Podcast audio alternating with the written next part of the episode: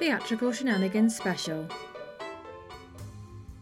Hello there, a very happy new year to you, and welcome to this Theatrical Shenanigans Special, and I hope you're all well. I can hardly believe I'm saying this, but this episode marks the one year anniversary since the start of Theatrical Shenanigans back on New Year's Day 2023.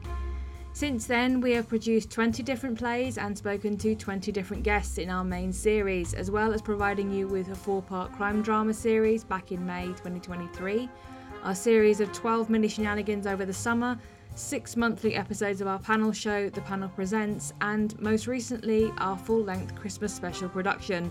So it's safe to say we've kept busy over the last year.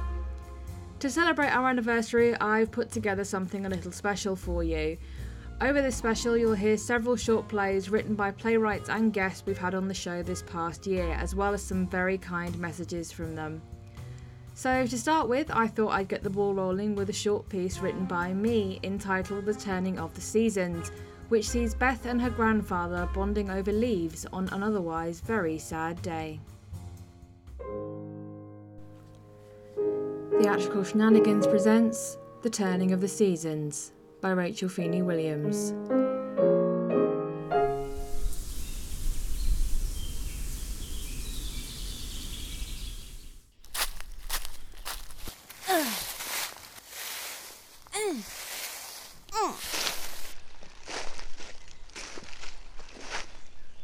Hey, hey. What's all this now? Nothing. Uh, doesn't look like nothing. Have the leaves upset you in some way? Leaves can't upset people, Grandpa. Oh, now that's just not true. It's not? Nope.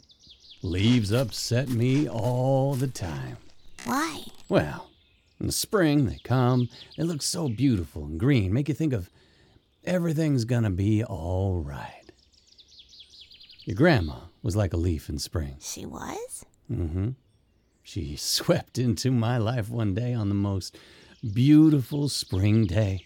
She was wearing a green dress, too, so she looked like a leaf. Really? I'd never lie to you, baby girl. It was on the day I met your grandma that I knew I would always love spring. It's why we got married in the spring. It's why we have that big party at the start of spring every year. I was born in spring, too. That you were. And that's why your grandma and I love you so much. Does she still love me? Of course. Why would you ask such a thing? Because she's gone. Don't that mean she'll forget me? Oh, baby girl. Your grandma will never forget you or stop loving you. But how do you know? Well, it's like the leaves. Huh? In spring and summer, they're always there, always beautiful and green and reminding us of the beautiful days we have ahead. But then, when the autumn comes, they lose their color. They aren't around so much anymore. Like Grandma when she got sick? Yeah, just like that. But the leaves, they aren't just leaves on their own. They're part of something amazing and beautiful. Like the trees and, and the parks and well, the countryside, even the whole world. So Grandma is part of something big now. You bet. But you know something? What? Her beautiful spring green self may have gone, but she's always going to be watching you. Really? You bet. When you go to the park or the countryside or, or wherever see, you see some leaves swirling around, that's her.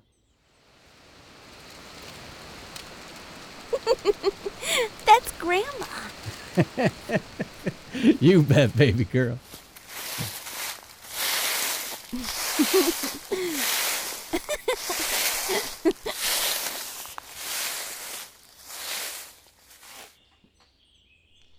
oh, now what's this sad face?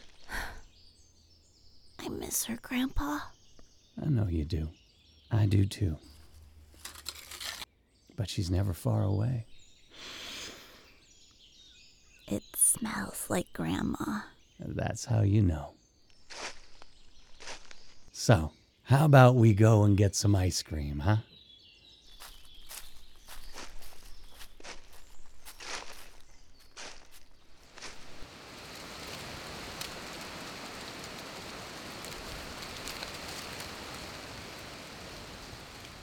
I love you too, baby.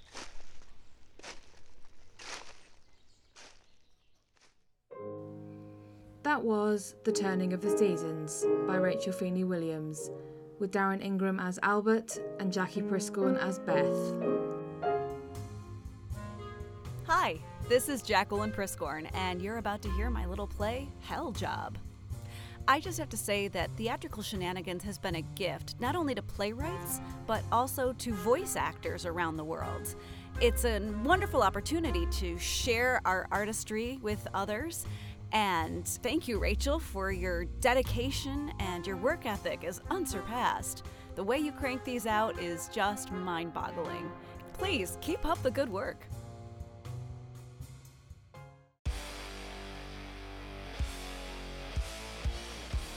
Theatrical Shenanigans presents Hell Job by Jackie Priskorn.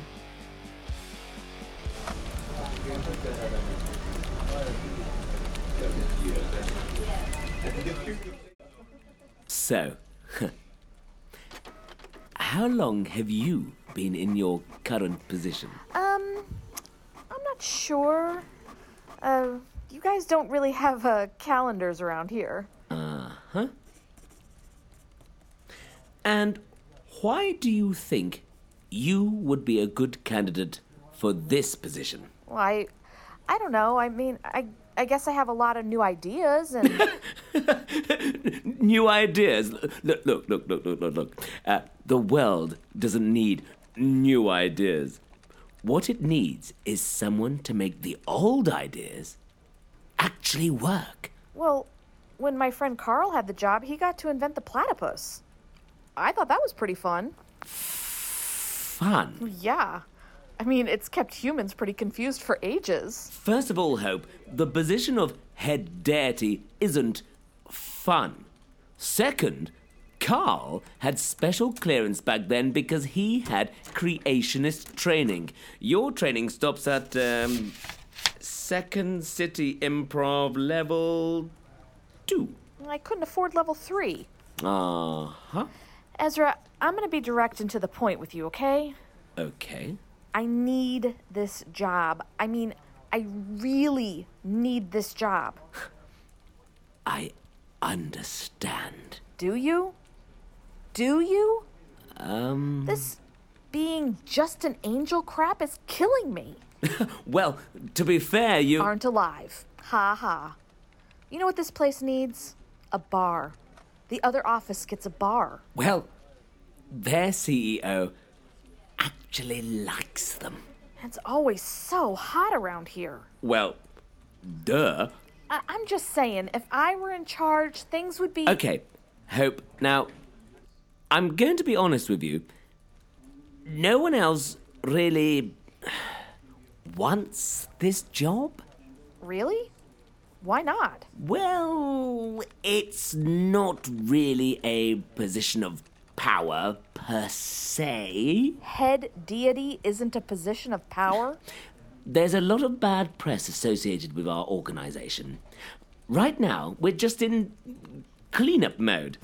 You'd be head of operations, sure, but all that means is you're the face to put the blame to in these troubled times. Blame? Exactly. That sounds like a lot of pressure. It, it is. But people will call me head deity. Around this office, y- yes. Can I just blow some shit up and watch people blame each other until it's all over? now that's thinking outside the box. If you want the job, I can show you a good oil platform in the ocean you could start with. this job is gonna be hell.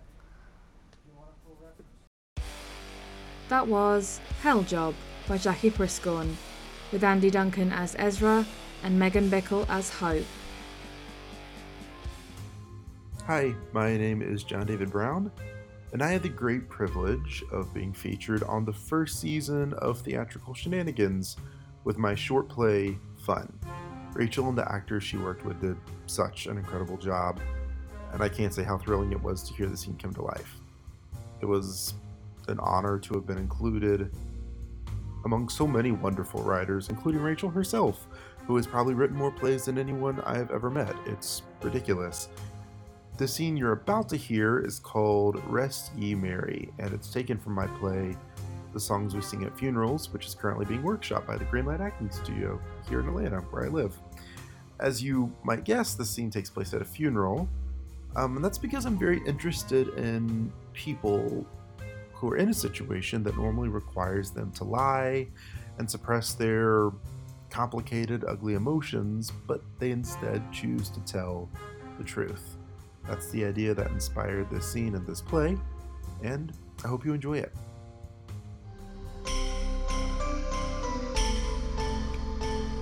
Theatrical Shenanigans presents Rest Ye Merry by John David Brown.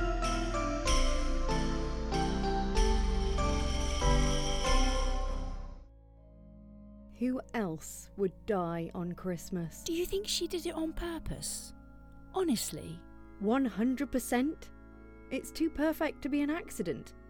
She's like the opposite of Santa Claus and Jesus. You know, if you think about it, this is actually the best present she ever gave us. so, what did you write for the eulogy? Oh, I didn't. You're not doing it. Who's doing it? N- no, I'm doing it. I just haven't written it. It's in an hour. What are you going to say? Oh, maybe I'll just say I loved her and I'll miss her and be done. Can I tell you something insane? Go on. I think. I think I did love her. Well, that is insane. Did you? Probably. Maybe I'll just sing Joy to the World. Or, it's the most wonderful time of the year. What about this? Today we've come together to honour the life of my mother. She was a strong woman. Good start. She faced many difficulties, from a years long battle with cancer to the private struggles of her own mental health. Oh, yeah, let 'em know without letting 'em know. she faced these difficulties with a resolve that can only be defined as steely. Are we making her sound too good? She died on Christmas, a day she truly hated. There it is. She did, however, leave many gifts to us, her children. She gave us the gift of self awareness, specifically in the areas where we needed improvement. She gave us the gift of self reliance, teaching us that the people closest to us would inevitably let us down. She gave us the gift of self sabotage for reasons anyone with a narcissistic parent would find obvious. Don't use that one. Mother, I loved you, and I miss you. May God rest ye merry. On behalf of our family, we hope everyone here today had a holly, jolly Christmas. It's perfect. Everyone will hate it. After this, we'll never see them again. And we'll never see her again. Merry Christmas. Happy New Year. That was Rest Ye Merry by John David Brown, with Perdita Lawton as Cate and Nicky Whichelow as Jamie.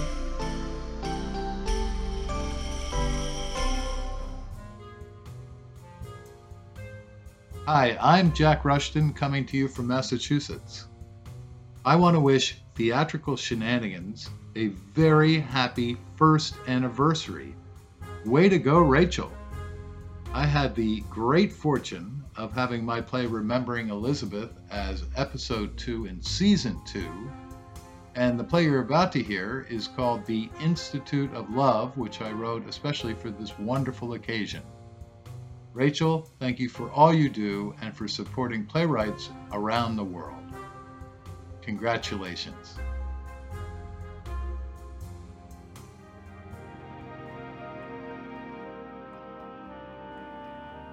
Theatrical Shenanigans presents The Institute of Love by Jack Rushton.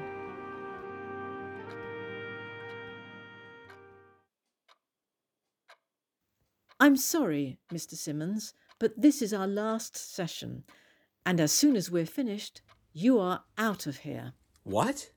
Why? De-institutionalize me? Please don't. You need to get back out there. Doctor, you can't. I love it here. The Institute of Love has been my best place ever. It's safe here. I intend to stay. We've already put you through all the tests. Five times. You are a hopeless romantic. It's a serious condition, and in your case, quite incurable. But it's not like it's terminal. We've tried everything. Oh, come on. Surely there's another test I can take? Or a study? Yeah, how about a long term study? You know how I love studies. You're screwing up our data. Most people respond to our treatments, but either you can't, as in you are not capable, or there is some set of circumstances in your past which is so hidden that is like an invisible hand. I've told you about all my heartbreaks, Ad infinitum. all the loves I've lost, Please don't start again. and I still believe, you know, that true love is out there somewhere. Just like the Holy Grail. You are on a quest. The Holy Grail is a myth. And I just know I'm going to try to find it again. But I'm not ready yet. And I'm still afraid Of what? that I might actually find it. True love. The grail of all grails. Yes. Mr. Simmons, the Institute of Love is not about finding true love. We're about helping you cope with love. And love takes a lot of coping. There are so many shapes and sizes of love, so many colours of love, so many dimensions to love. We teach you all of its languages and all of its meanings. But the one thing we all know is this true love does not exist. It's another myth. Are you finished? I can be if you want me to be. True love is unconditional love. Ah, for fuck's sake! You are in love with the idea of being in love. And because every other love you've ever had has only ended up disappointing you, that should be proof enough that your expectations are way too high. There is no such thing as unconditional love. So, you are being released. Godspeed. Stop trying to find it, and maybe, if you're lucky, human love will find you. Human love is not true love, blah, blah, blah. And it's sure as shit not unconditional love. love is flawed, very, very flawed, and it needs a lot of forgiveness to exist and to survive. Think of the North Star, Doctor. Always there, always shining. Just because it's cloudy out doesn't mean it's gone away. We can agree on this. You can't see love, and the most powerful things in the universe are the things you can't see. You can't see fear either. Maybe you should be calling me a fearful romantic instead of a hopeless one, because there's one thing I'll always have hope. You have definitely been one of our most interesting patients, Mr. Simmons. But here at the Institute of Love, we only have so many resources. Think of it this way your departure frees us to help someone else who we might actually help. Farewell. That's it? What's for dinner tonight? Last night's chicken was pretty awful, just saying. You won't be here for dinner. Oh, come on. How about a last meal before I face the firing squad? On one condition. Are you listening? You can't just fall in love with everyone you meet. So when you're out there, let love find its way to you. Then let it in. I'll grant you this it's all around us and as perennial as the grass. Spoken like a real romantic. I love you, Doctor. I love you too, in a practical human way. Now get the hell out of here. Same time tomorrow? Not a chance. But you know what? I'm going to do you one last favour. Medication? I don't want any. You could call it that. It's my sister's number. Call her. What? Why? She's a handful and she's a lot like you. No way. Yes, way. And maybe I'll see you at a holiday dinner or something, if you don't blow it. Thank you, Doctor. Don't thank me yet. You've given me a fresh start. And hope. Now, will you get out of here? Please? Okay. Bye bye then. Good luck. Bye bye.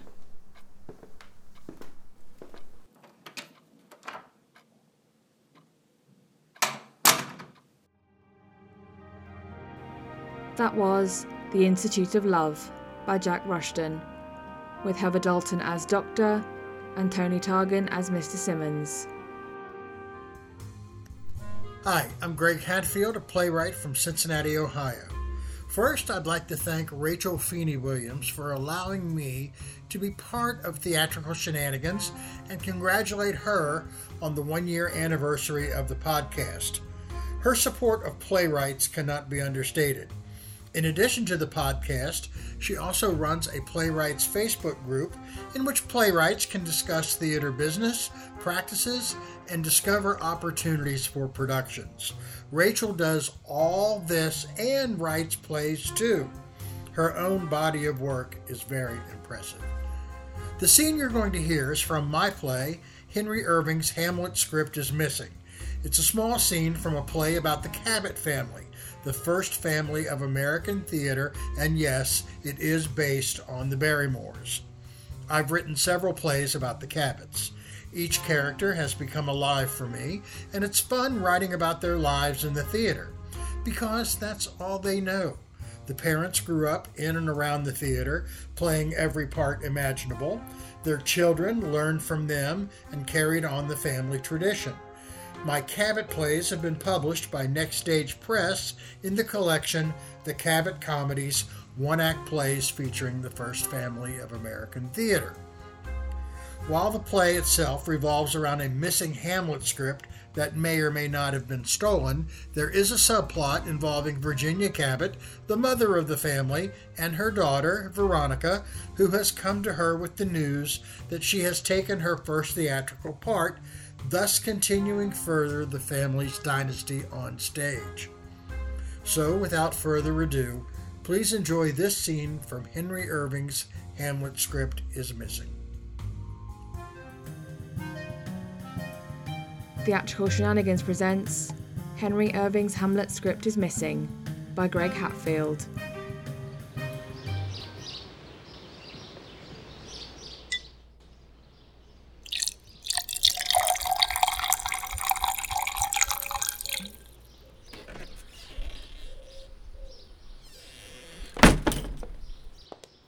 Well, Mother, I've done it.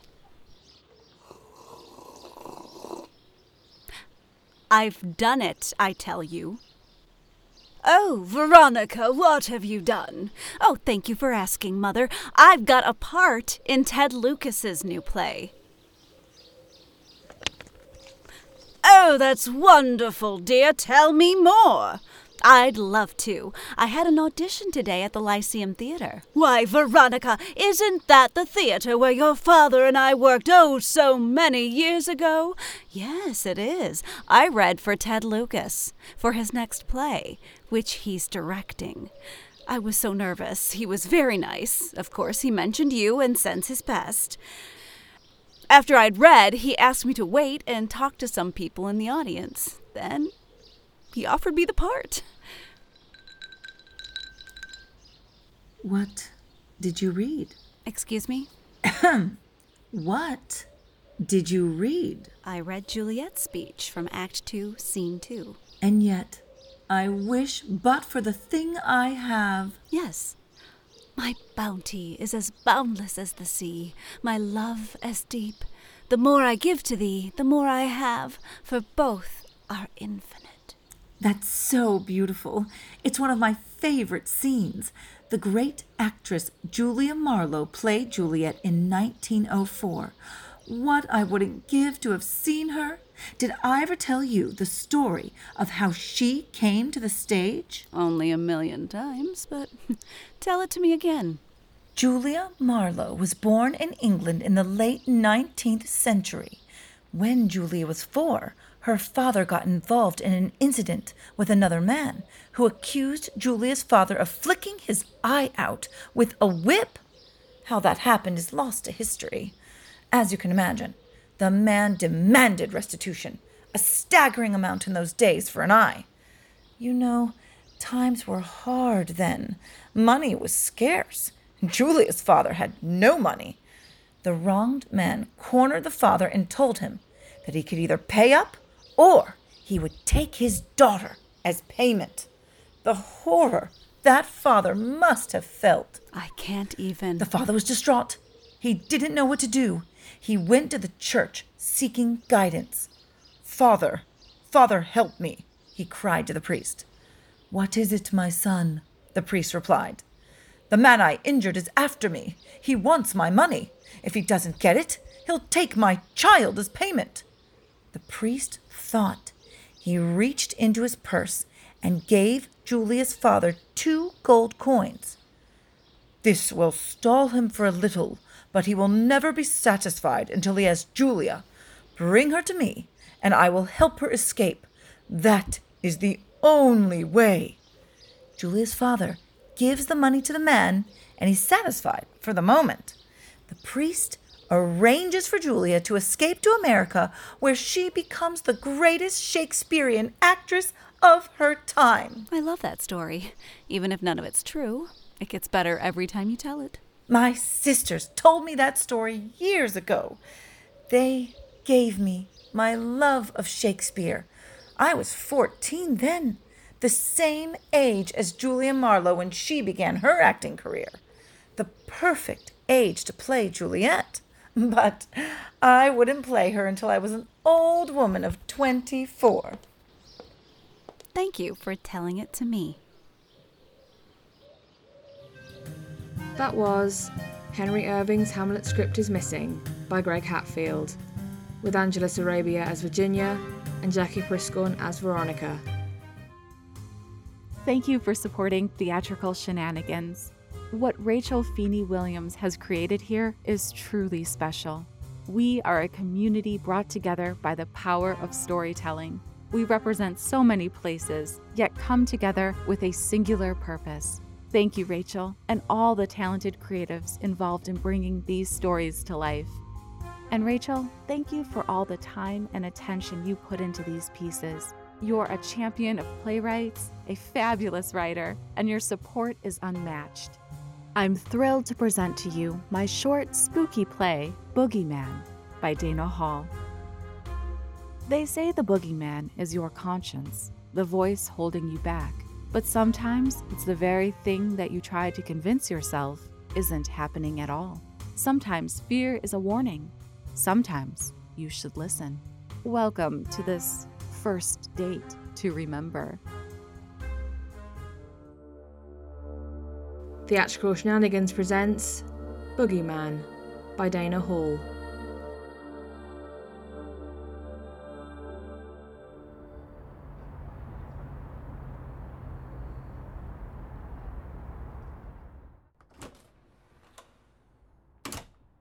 Wow, it's dark already. I guess the movie ran longer than we thought.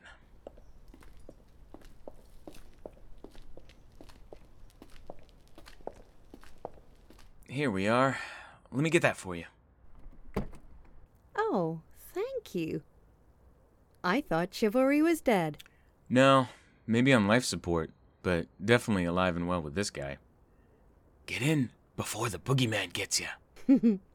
you know, as a kid, I told myself not to believe in things like the boogeyman. I thought all kids had that rite of passage. Not me. How'd you get around that? Logic. If I felt something lurking in the dark, I'd turn on all the lights and check the closet. I'd repeat to myself it was just my imagination. That's what scares people the most their own wild imaginations. Well, I'd like to thank you and your imagination for a lovely first date. It's been so long since I went to the movies. It's crazy, isn't it? The cost of these damn tickets, yes, it's insane. No, that people go to these movies wanting to be afraid. It's exciting. It gives you a thrill. You feel that rush of adrenaline around you. Now, The Psycho Stalker is a cult classic. And he's not a slasher. He torments his victims methodically by making them think that they're going insane. He knows everything about them and uses that to build trust before he kills. it's brilliant, really. Come on. We're supposed to believe these women never see it coming. People are surprisingly trusting. Or maybe they just think they're smarter than everyone else. Until they realize they've been outsmarted, and then it's too late. Damn, where's my phone? Look at the time. Speaking of late, we should get going. I have to be up early, and I barely slept last night. Why? What happened? It's silly. Nothing. It's silly. I woke up, and I felt like someone was watching me. I know it sounds crazy, don't judge me. It's understandable. You live alone. Did you check it out to make sure? I turned on all the lights. No one was there. I guess even adults have overactive imaginations. Did you actually see a person? A shadow? Anything? No. No, I couldn't make anything out. I just woke up and I couldn't move. I was frozen. It was so dark. I could just see the alarm. 2:32 a.m. Next thing I know, I turn my head and it's 5:43 a.m. And it was gone. Maybe it was sleep paralysis. I read about that. Did he say anything? He? no, no one was there. It must have been one of those lucid dreams or something. It was bizarre. Felt so real. See? I don't need horror movies. I have my own. Well, eh, it sounds terrifying. It was. I read that it can happen, though. It's like you're awake, but in a dream. Next time, you should keep your phone on the stand next to the bed, not all the way across the room. Yeah, I've been meaning to move the charger. Never know when you might need it. True. Wait, did I tell you about that? And fix the window latch. What? What's the matter? H- how do you know those things? The stand and and the window. You were there. It was you. Took you long enough. No. No, it wasn't. It couldn't have been. Let me out! Help! Let me out! Help!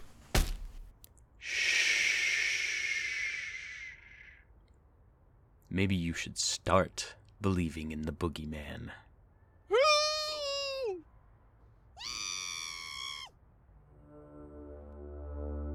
That was Boogeyman by Dana Hall, with Robert Sawyer as Matt and Perdita Lawton as Whitney.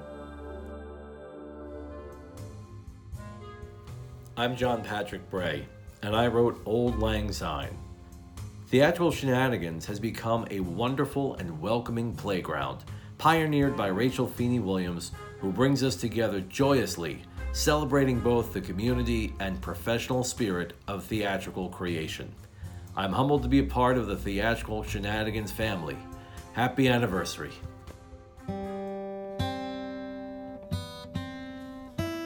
Theatrical Shenanigans presents Auld Lang Syne by John Patrick Bray.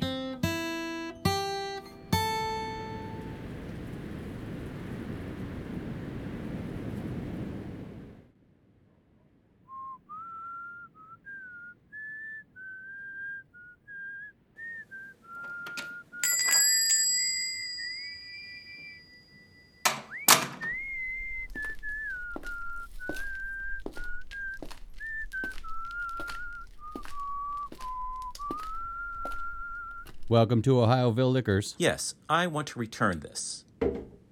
Return this? Yes, You can't return bottles of champagne. I have the receipt. Here. This is today's date, January 2nd. Last year. You kept this bottle for a year? Yes. And you don't want it? No. I, I can't take it back. Wh- why don't you gift it? Because I wouldn't want to wish this year's bad luck on anyone. I bought this bottle when the year ahead was filled with hope, possibilities. I thought I'd open it on New Year's Eve while looking back on the year that was with a sort of wistful nostalgia. But I look back at the year that was the death of friends, my kids growing distant, especially after my wife and I. It started with her saying that we should have separate health insurance. I should have known then. We'll save on premiums, she said. Every way, shape, and form last year was a disaster, and I don't want to think of it. And you thought you'd bring that disaster here? No, if I return it, it's like hitting reset. Maybe I'll get the year back. The missed opportunities, the missed signals, the missed anything I missed. That's really too bad. Maybe I can exchange it for something else. Something that could get the ball rolling on this year. We don't do exchanges either. What do I do with it then? What? Mm, pour it out? No. You really don't want it? No, I don't. Okay. What are you doing? Taking one for the team. I, I can't legally let you return it, and you don't want to gift it, so I'm drinking it.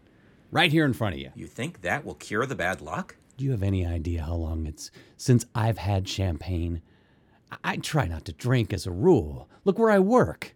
Sure, I see happy, celebrating faces a few times a year, but mostly it's drunks, people who are addicted, lost, sad. So I avoid the stuff. But if it means so much to you to get rid of it, eh. You're you're drinking it all. Yep. Save some for me. I do have a couple glasses under the counter. Uh, here. Very good.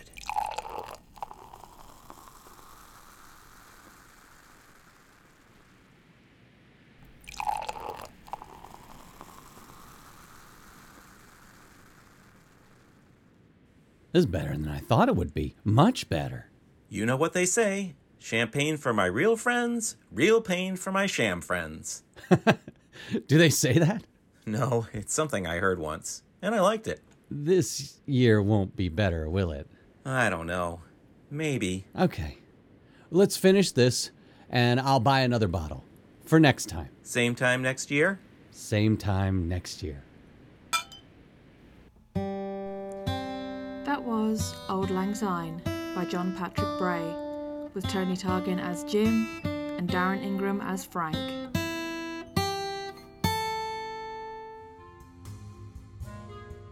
Hi, my name is John Busser, the playwright of You Went There, and welcome to the one year anniversary show of the Theatrical Shenanigans podcast.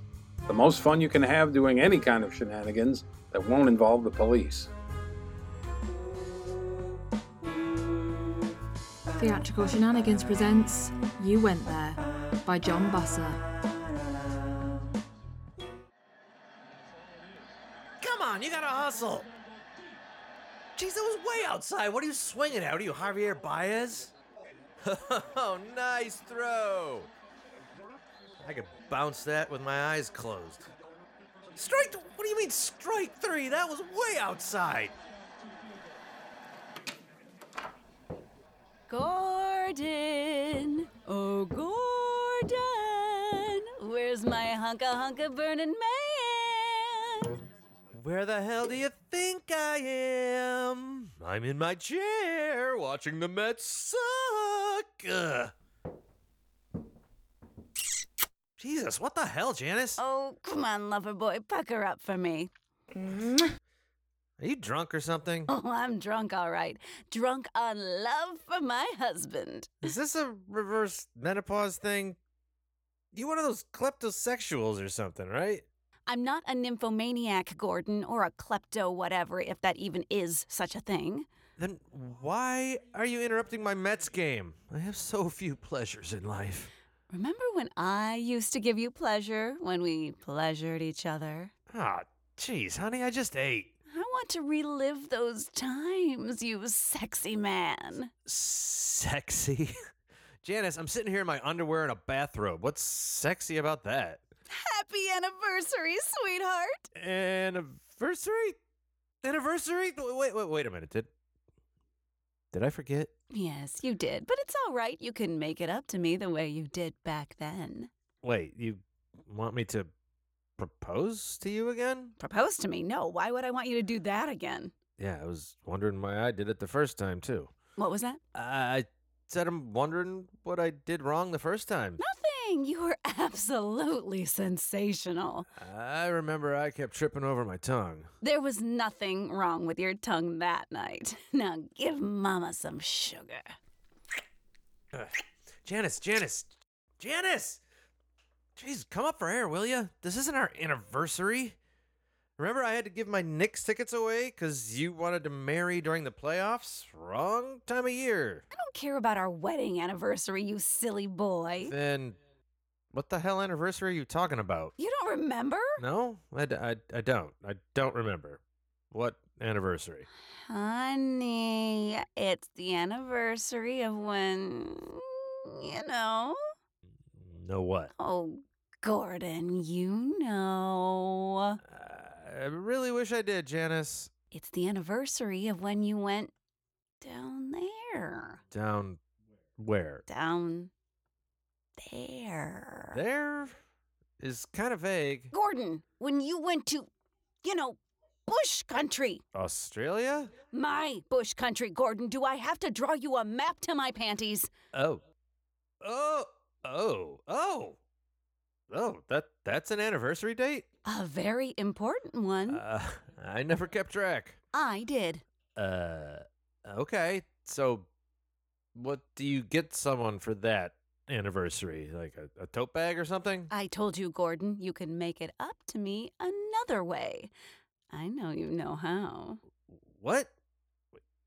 Now? The date only comes once a year, darling. I think we can do better. But it's like the top of the seventh inning. Gordon, this is important. Dr. Thomas, my therapist, says it's one of the most important indicators of sexual compatibility in married couples there is. Going down there? Most important.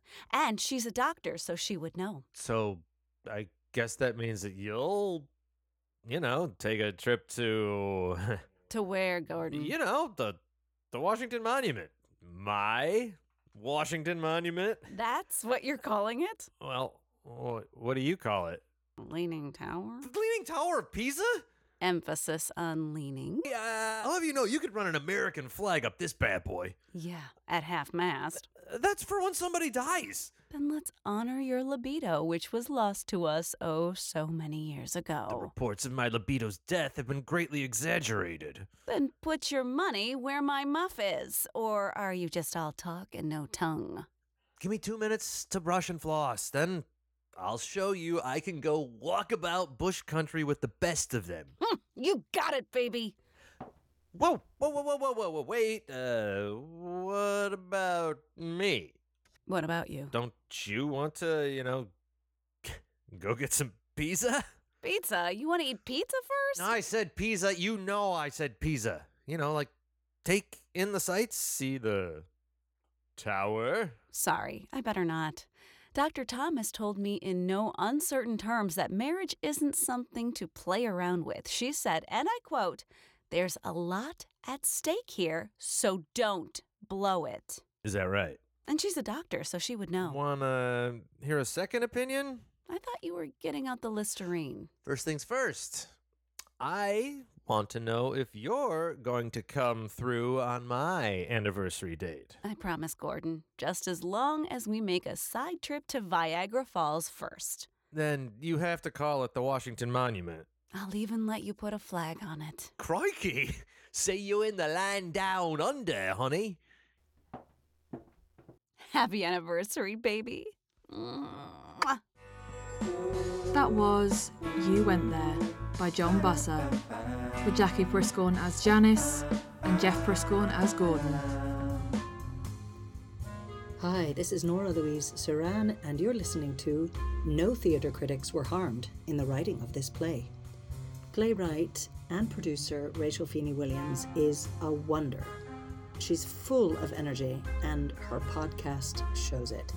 Some really great discussions, great quality, really fun, and quite a variety of pieces as well. So, just like her own writing, you'll find what you're looking for on this podcast. So, settle in and listen to Theatrical Shenanigans. Theatrical Shenanigans presents No Theatre Critics Were Harmed in the Writing of This Play by Nora Louise Saran.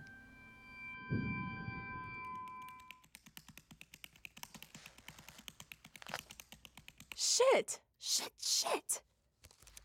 That's not what I meant. That's not what I meant at all. I told you to stop replying to trolls. I'm not replying to a troll. It's a theater critic. Oh.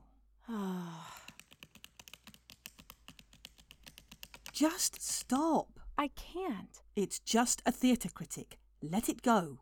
I've insulted him. So? I'm not like that. I don't want him thinking that I'm like that. It's like when I drove too close to the car ahead of me yesterday. I just spaced out for a minute, and then there I am, bearing down on some old biddy ahead of me, going exactly the speed limit, and I come across as a. We've gone over this. I know. What he thinks about you is his business. Just apologise and move on. I don't have the words. You're a writer. Right. I did. And look what I said. What did you say? I said. Ah, never mind. I can't repeat it. It was the context. I basically insulted his profession. He's a theatre critic. He'll get over it. But what if he doesn't? What do you care? What if he happens to review the one and only play I end up ever staging in my entire career? He'll see the name, something will click, and one quick Google search later, he'll remember. Well, then delete your account. Nothing dies on the internet. Except your career. Ha ha ha. Just move on. Write about it. Okay, I will. Good idea. Thanks. That was No Theatre Critics Were Harmed in the Writing of This Play by Nora Louise Saran, with Dana Hall as writer and Andrea Richardson as reader. Hello, I'm Deborah A. Cole, a playwright from Lawrence, Kansas, USA. Theatrical Shenanigans is a true wonder. Playwrights, actors, producers, directors, and anyone who loves theater should download and subscribe and give a listen. You won't be sorry. It's been a true honor to be a part of the entire process. Now, Theatrical Shenanigans presents my short play, By the Short Hairs. Theatrical Shenanigans presents By the Short Hairs by Deborah A. Cole.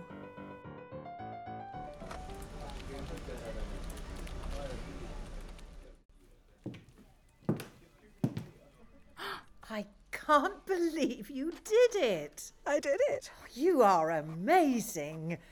It looks so good on you. I've had long hair my entire life. It was time for a big change. I would worry that my head shape would be all funky underneath all this mess. I was a little nervous too, but not bad, right? It's adorable. I, I love it. So so clean and, and fresh. No. Oh, no, no, no, no, you didn't. Tell me this is a joke. Jack, what are you doing? Oh, my God, I can see your scalp. We've been looking at yours for the last five years, Jack, and we didn't complain. But I'm a guy. I can't help it. Baldness runs in my family. Well, I guess it runs in mine now, too. Big mistake. You had the prettiest long hair, Virginia. Why would you do such a thing? I like it. It's freeing. Please tell me you're going to grow it back out. What will your clients say? Cute haircut, Virginia? No, the men won't. I can guarantee it. And can I also say, there goes your dating life. Excuse me? I don't know a guy alive who'd be attracted to a woman with a buzz cut. I mean, Will Smith punched that guy in front of everyone for making fun of his bald wife. But my guess is that deep down he agreed with him. First of all, she has alopecia, so stop. And second of all, I don't make decisions about my hair, my makeup, or my clothing to please our male clients, potential dates, or you. Well, say goodbye to meeting your sales quota and your sex life. Jack Marshall's office. This is Donna. How can I help you? Yes. Absolutely. I'll let him know. HR wants to talk to you, Jack. Are you kidding me? How the hell? Thanks, Donna. I saw you typing. I got you, girl. My husband has controlled my hair for years, and Jack doesn't pay me enough to listen to it round here. Hmm. How do you think I would look as a redhead? Stunning. I'm going to need the name of your stylist. That was By the Short Hairs by Deborah A. Cole, with Kerry Frater as Jack, Margaret Ashley as Virginia, and Jilly Fick as Donna. Hey everybody, my name is George Sapio, and this is a short piece that I've had sitting in my brain for a while now. It's for every actor and director who's ever had one of those difficult rehearsal days where nothing seems to go right. I want to thank Rachel for asking me to include this piece. You know, she works extremely hard to produce theatrical shenanigans, and it's evident in the quality of the episodes. In its first two seasons alone, Theatrical Shenanigans has accomplished quite a lot, highlighting dozens of playwrights and bringing their work to new audiences. Here's hoping there will be many, many more seasons to come. Thanks, Rachel. Theatrical Shenanigans presents Deconstructing Oneself by George Sapio.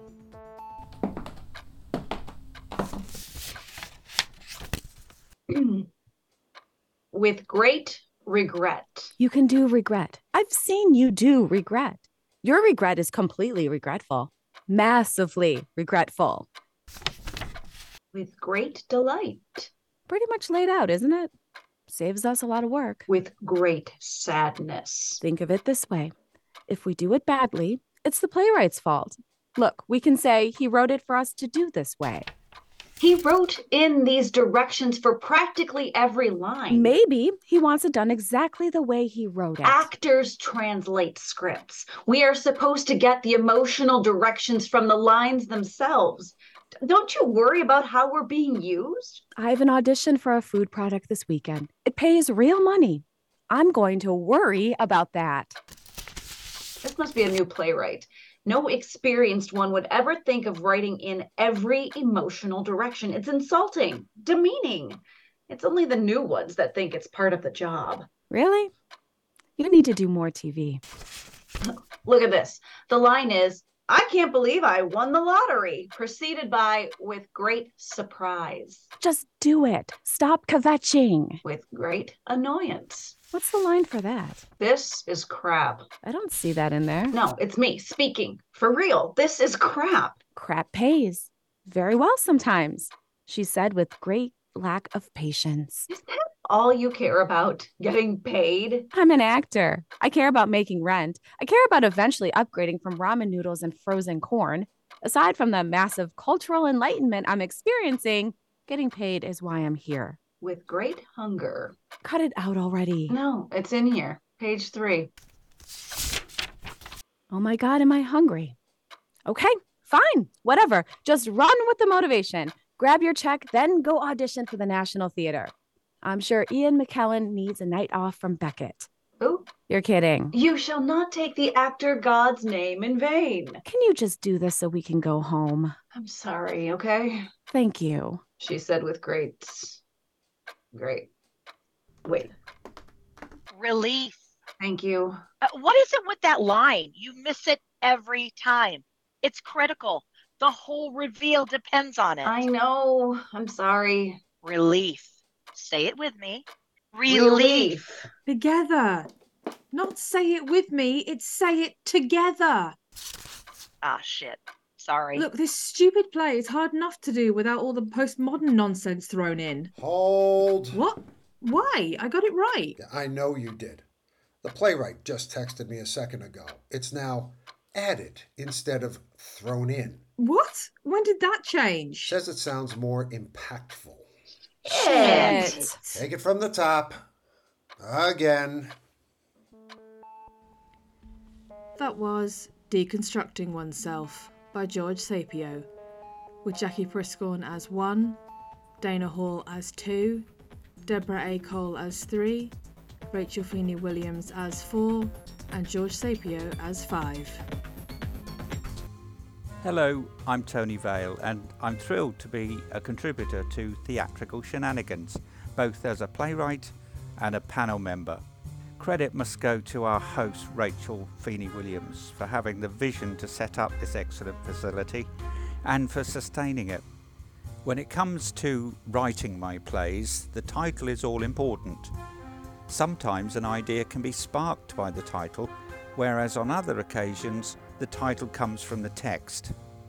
With Ghostwriter, it was a case of deciding who was the ghost and who was the writer, or whether they were one and the same. I'll leave you to decide whether I made the right choice. Theatrical Shenanigans presents Ghostwriter by Tony Vale. How are you getting on? Dad! Oh, God, I wish you wouldn't keep creeping up on me like that. Sorry, love. Do you know what the time is? Um, 2.17am, according to the clock on this computer. You've got to get up for work in the morning. I know, but I'm in free flow with this chapter. At least I was until you frightened the life out of me. Oh, sorry. I shouldn't have said that. I didn't have the life frightened out of me. It was squeezed out by the water. Well, we always said that going out in that boat would be the death of you. One of the benefits of having moved into the afterlife is that I don't have to put up with the perpetual nagging by you and your mother. We merely made suggestions for your general well-being, that's all. Such as don't forget to put on your life jacket. Anyway, why are you wandering about at this time of night? I always got up at 2 a.m. when I was alive, and I can't get out of the habit of doing it now that I've passed through the curtains. I thought passing water was your problem. We never talk about our health issues up there. It's like being in prison. You never ask why someone is serving a sentence. Well, you don't have to if they're in the murder wing. I'm here to help you with your book. Tis the story of my life, after all. I'd have given up after the first few paragraphs. It's my gift to Mum and to your memory. Where have you got up to? Uh, when you came out of the Air Force and started training as a bus driver. It was just before you were born. I remember your mum bringing you on the bus when you were a few weeks old. It was the only time you ever slept. Things haven't changed much, have they? I've always been a night owl. It's a good job I didn't get a job as a milkman. You and Mum got married six months before I was born. You were always good at maths, too. Does it bother you? Why should it? A lot of couples leave it until well after the baby's born these days before they get married. Your Nan never got over the shame of her daughter getting into trouble, as she called it. But Granny didn't seem to mind. My mum was one of ten kids. Your mum, being an only child, seemed to have a different perspective when it came to producing babies. Oh, you're not going to put that in the book, are you? I haven't decided yet. It would upset your mum. Oh, do you think so? Yes, I do. That's the benefit of being able to talk to you after you've gone to meet your maker. Well, that's a myth. What is? Going to meet your maker. I've been up there nearly three years now, and I still haven't met him, or her, or them. Oh, could it be a her? Nobody seems to know for sure. Can I put that in the book? Of course you can't. I told you, it's privileged information you're getting. You can't go sharing it with the rest of the world willy nilly. Politicians are always doing it. I left politics behind me when I went up there. You can't avoid politicians, surely. The place must be overrun with them. They never get any further than the declaration of interest when everyone has to say if they're ever knowingly told a lie. And how did you get past that stage? Cheeky. The only lies I've ever told are the ones to protect the innocent. Like when you told Mum that her hair was lovely when she came back from the hairdresser's, even though it was always a disaster. A little untruth is perfectly acceptable. It was the hairdresser who was the criminal in that case, for taking her money under false pretences. You really did love her, didn't you? I thought the world of her. And I still do. It doesn't mean that I'll be making an appearance in her presence, though. Why not? That's something I wanted to give exclusively to you. That's not one of your little untruths, is it? You've always been special to me, and always will be. Besides, you're the writer, and I'm the ghost. We were made for each other. That was Ghostwriter by Tony Vale, with Amy Wilson as Sarah and Patrick Hibben as Sarah's dad. Hello, my name is Cole Hunter Zubak. I am a Michigan based playwright and actor. And the thing I love most about the Theatrical Shenanigans podcast is you can hear the amount of care and dedication that goes into producing each play. And that's what I love about it. With that being said, I am very happy to present the Theatrical Shenanigans production of my short play, A Love Letter to Stu Mocker. Theatrical Shenanigans presents A Love Letter to Stu Macker by Cole Hunter Zubak.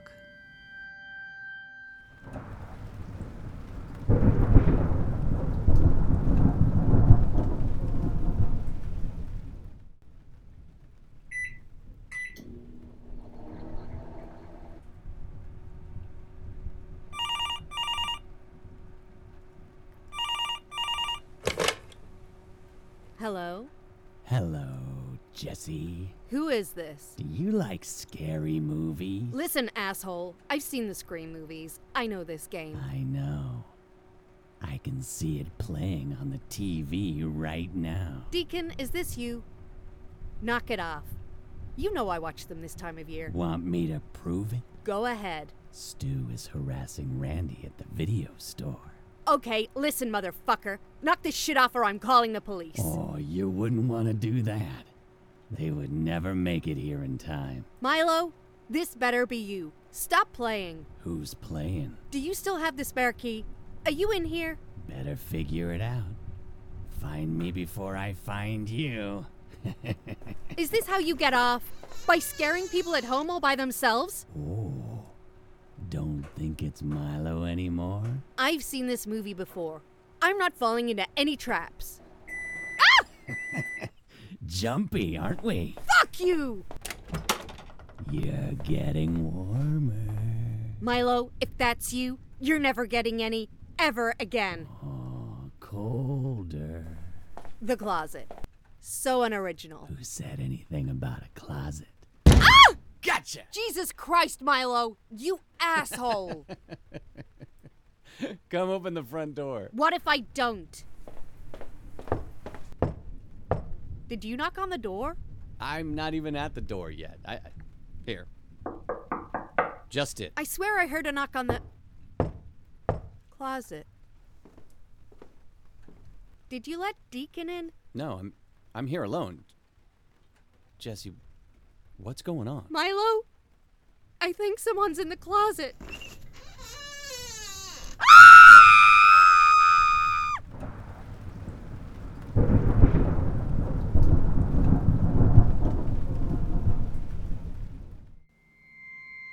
That was A Love Letter to Stu Macher by Cole Hunter Zubak, with Perdita Lawton as Jesse and Darrin Ingram as Ghost and Milo.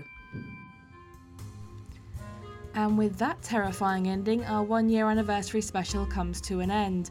I hope you enjoyed the 13 plays you heard today, and I would like to offer my thanks to the 12 other playwrights as well as the amazing voice actors who made this special possible. If you're out there and you're listening to the show and you would like to show your support, you can do so in many ways.